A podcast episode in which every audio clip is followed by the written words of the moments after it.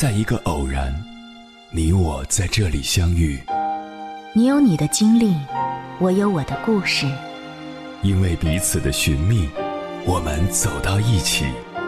千山万水只为你，捎来谁的秘密？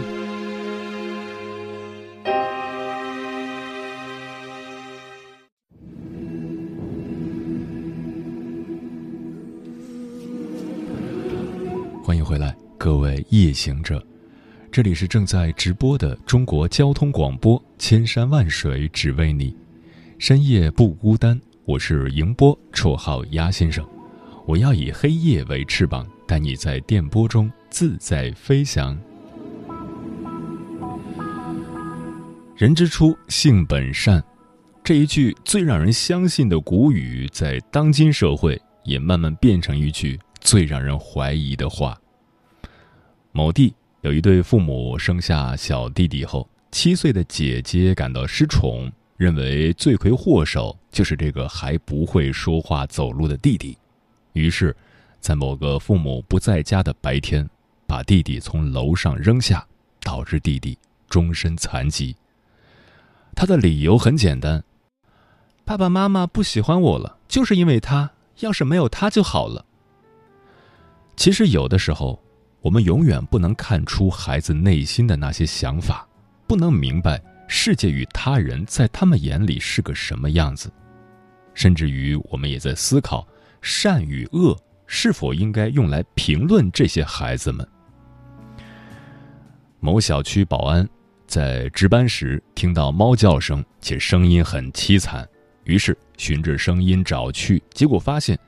一个九岁的男孩正拿着根棍子在打一只刚刚出生不久的小猫，地上已经沾满了小猫口里流出来的鲜血，小猫剩下最后几口气在哀嚎，而那个孩子还在洋洋得意地看着自己的战绩微笑。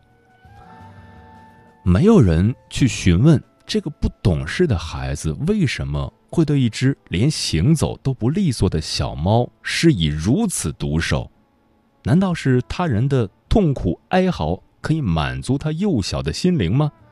或者是模仿动画片里面的主角这样对付坏人和妖怪？一个小女孩正在公园的木马上面骑着玩，突然。一个小男孩跑过来，指着他要他下去，说自己要骑。女孩天生胆小一点，无措的望着妈妈。女孩的妈妈很生气，就站在木马旁边拉着女儿说：“不要下来。”小男孩的奶奶跑过来，不问缘由，开始对母女俩数落，引来众人围观。在家庭教育上，父母长辈的溺爱，让小孩养成一种。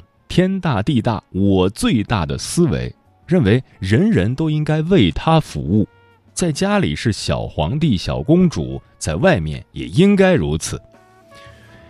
在这个问题上，父母们最应该反思：过度严格会扼杀孩子的天真，但是过度的宠爱到了溺爱的地步之后，也就是家庭教育失败的开始。只有低素质的父母，才会有低素质的孩子。孩子的很多恶意，都是来自家庭养尊处优带来的有恃无恐。小时候，在和堂哥在叔叔家玩，那天刚好下雨，小堂弟从外面进来，叫我们两个人出去看大人丢在外面的一根烟。我们两个出去以后，都蹲在旁边往下看，那个地方大概有一两米高啊。当时我们差不多也就一米高左右。小堂弟突然就在后面用力推了一下堂哥，在场的大人一下子吓得脸色都变了。当时看到堂哥直接倒栽葱掉了下去，没有听到哭声。被叔叔抱起来之后，只看到一脸的血，额头被刮破。鼻子都塌了。后来，大人们都奇怪，两个孩子又不是打架，又没有闹着玩，为什么堂弟会突然这么做？最后，堂弟说，他就是想看看这么高的地方，人摔下去会不会疼？会不会哭？至今想起来，依旧是惊魂未定。当时他的举动，实在是不像一个十岁不到的小孩子能够做出来的，而他所有的动机，居然就是一个简单的，想看看做了会怎么样。有时孩子的恶意真的是无法想象，那些看起来天真活泼的小孩子，内心深处居然会如此黑暗，如此恐怖。我一个初中同学毕业后学了幼师，后来聊天时，他跟我讲了一个真实的故事。有一个小男孩，平时是他们班里的小霸王，长得比其他小朋友要高大要胖，很多小朋友都怕他。有一天，他抢了一个小女孩的苹果，还踢了人家一脚，让对方摔倒在地上。他指着小姑娘说：“你要是敢告诉老师，告诉你爸爸妈妈，你以后就死定了。”小女孩当天回家就把这件事儿告诉了父母，刚好这小女孩的父母是我这个同学的邻居，所以我同学就知道了。第二天到学校就教育了小男孩一顿，罚他留校做作业。结果，当天下午，小女孩果不其然遭到了报复，小霸王把小女孩的书包扔到了池塘里，还当着很多同学的面扇她的耳光。最后，双方父母还因此在学校吵了起来。可恨的是，小霸王的妈妈还宣称，小男孩跟他说是老师联合这个小女生一起欺负他。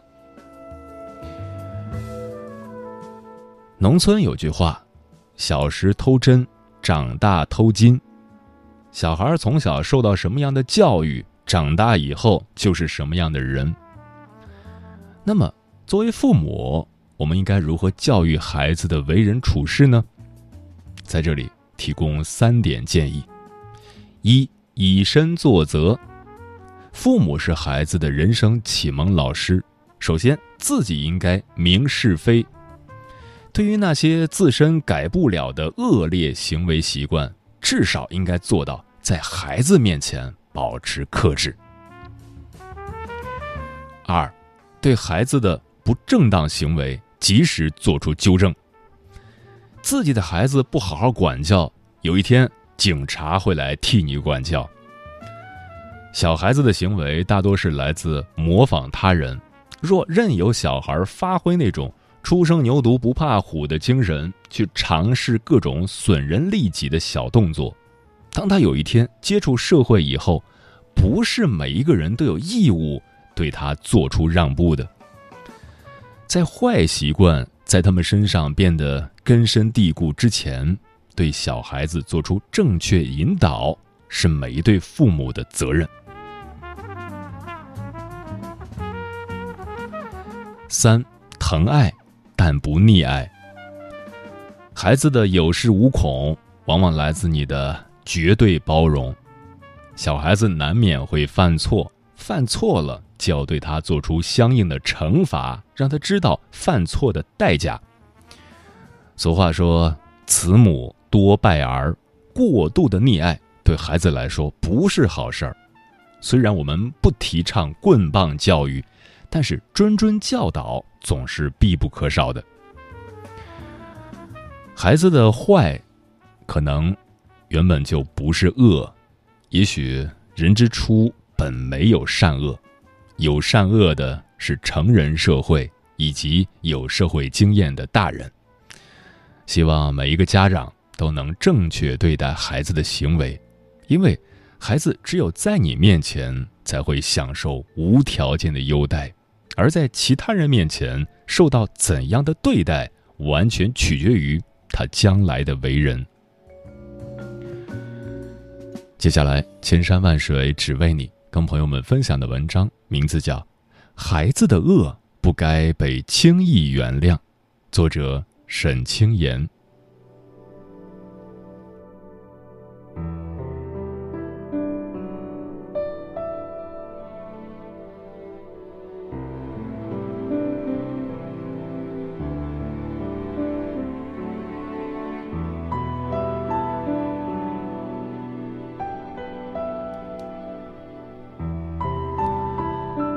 二零一八年，监控拍下的一个视频引起了广泛热议。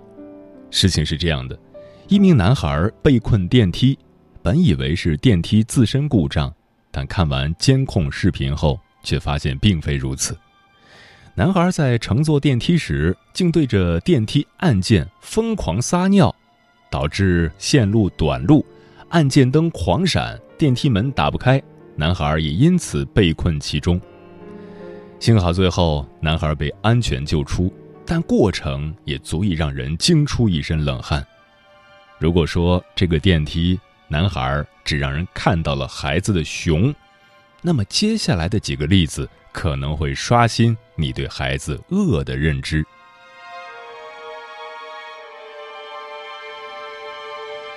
前段时间，有位老师发出这样一则新闻：某所学校初中女生因听到上课铃响，急忙奔跑回教室，班上男生在一旁见状，起心动念，伸出一只脚，瞬时将女生绊倒，女生头部撞到书桌。顿现昏迷，救护车未到之前，他已失去了生命迹象。女生的家长痛哭到昏天黑地，而男生家长因为家境贫穷，无力支付高昂的赔偿费。但即便可以赔偿损失，又怎能换回一条鲜活美丽的年轻生命？如果说这名初中男生是年少气盛，是性情琢磨不端的年纪，但我们也能轻易回忆起不久前的另一个案件：一名两岁的女孩与奶奶走散，随着两名孩子走进电梯，在视频中我们看到，五岁的男童先是按住九楼的按钮，后奋力跳起身，按亮了楼层的最高层十八层。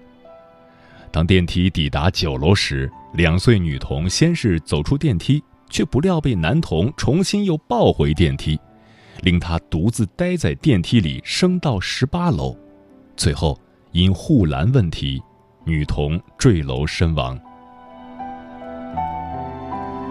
在视频中可以看到，小女孩在电梯里独自一人在哭闹，在叫喊，在寻求哪怕他人的一丁点帮助，但是没有人来。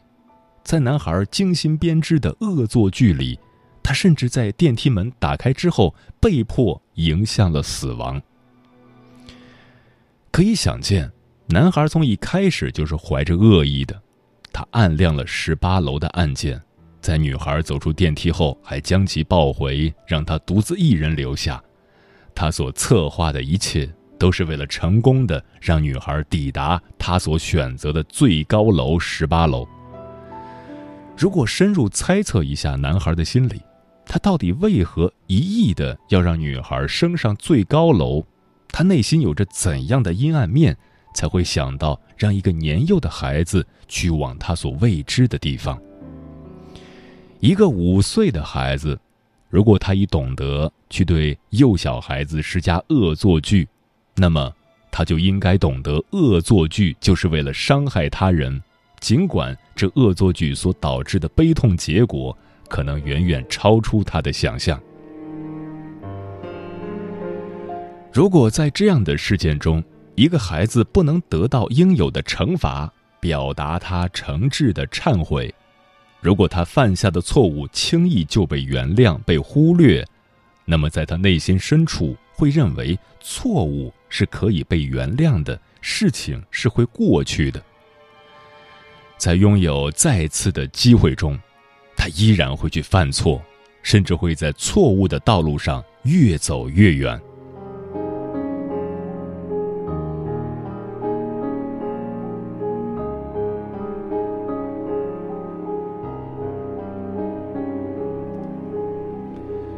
一九九三年发生在英国利物浦的杀婴案件震惊全国，引起轰动。因为杀害这名两岁男童的罪犯是两名年仅十岁的男童。两岁男童詹姆斯跟着母亲在商场购物，母亲在收银台付钱时，詹姆斯在附近玩耍。等母亲结完账出来后，发现詹姆斯已不见。在监控里可以看到，是两名男孩带走了詹姆斯，后来证实是当时逃学出来的乔恩和罗伯特，他们都是十岁的年纪。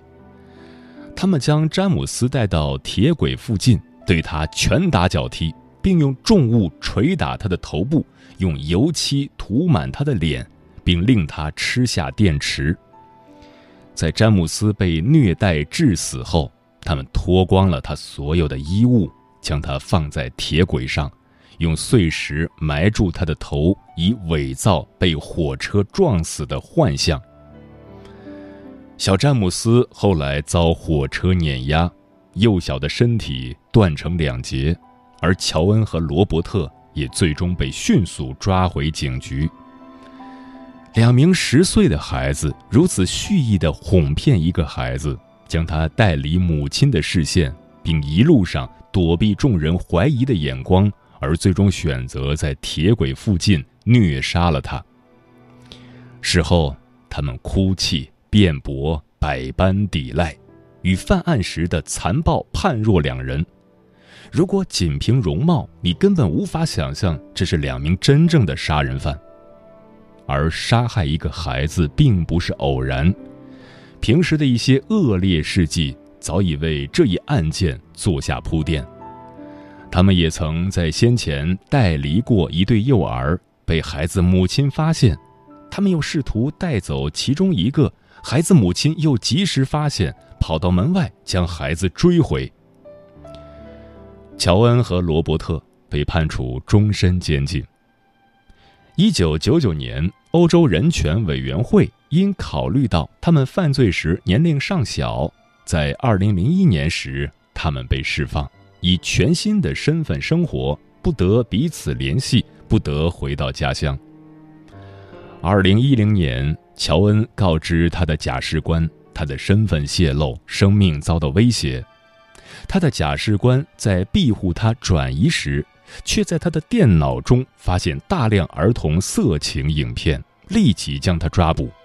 而乔恩本人也极有可能犯下猥亵和性侵儿童罪。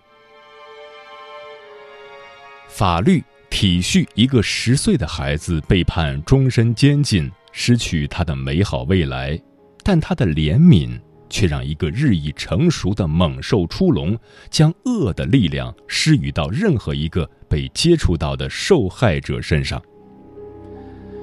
并不是说一个犯下错的孩子就没有再次重新来过的机会，而是一个犯下严重错误却没有任何觉察、自省、忏悔的人。他们悔改的可能性实在太渺茫了，他们必须借助外力来获得帮助，而他们的原生家庭在他们生命的最早年纪里早已注入了罪恶的血液，一再的在他们的生命里形成和凝聚各种罪恶的念头，在一件件小小的罪恶中，他们踏上了无法回头之路。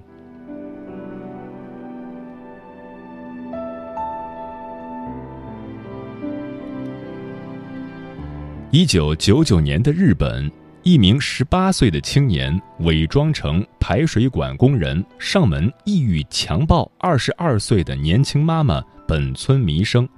因遭到后者的强烈反抗，凶手将她勒死。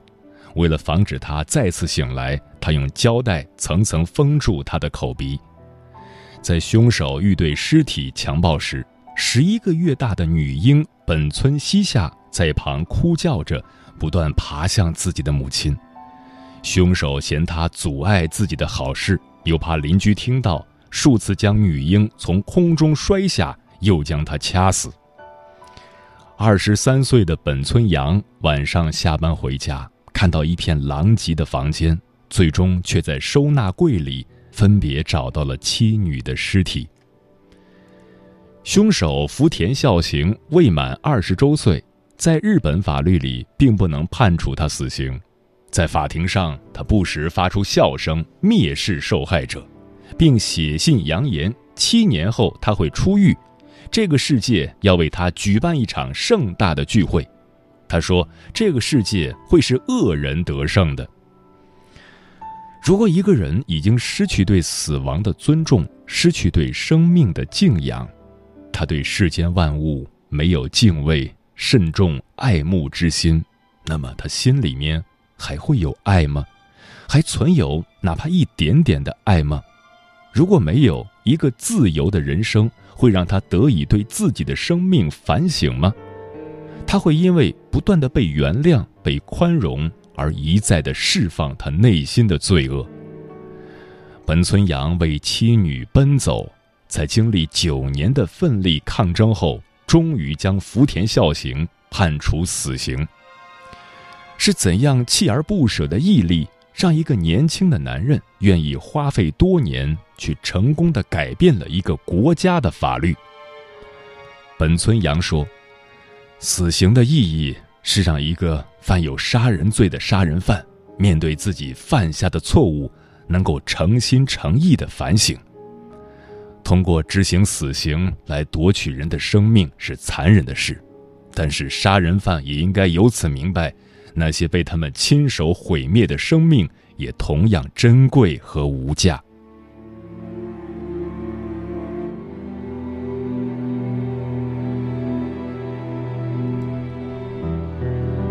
当我们面对人世间那么多的惨案悲剧，我们难过、悲伤，甚至对他人失去由衷的信任。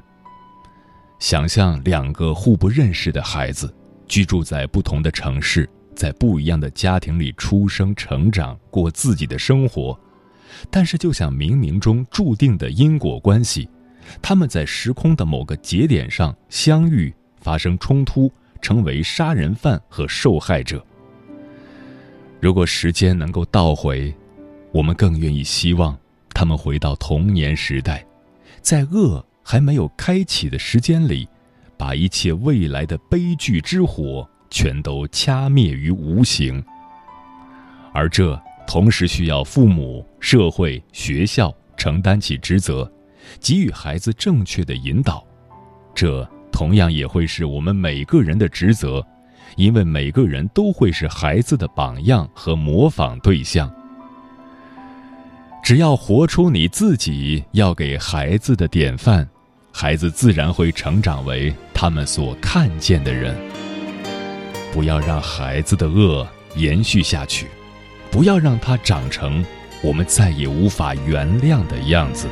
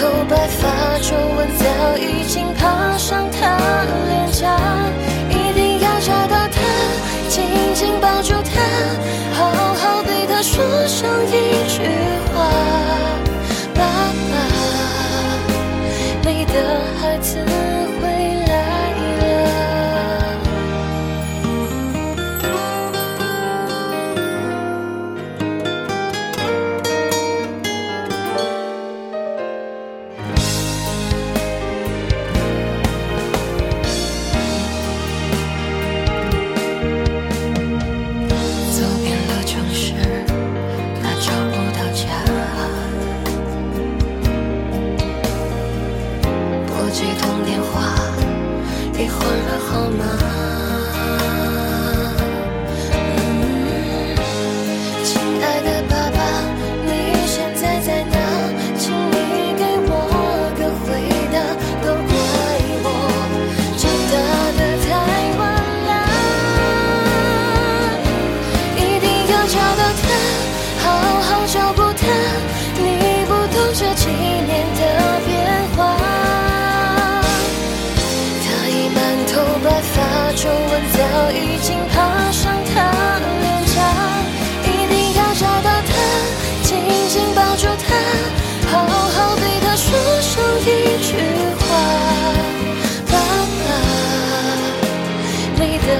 次。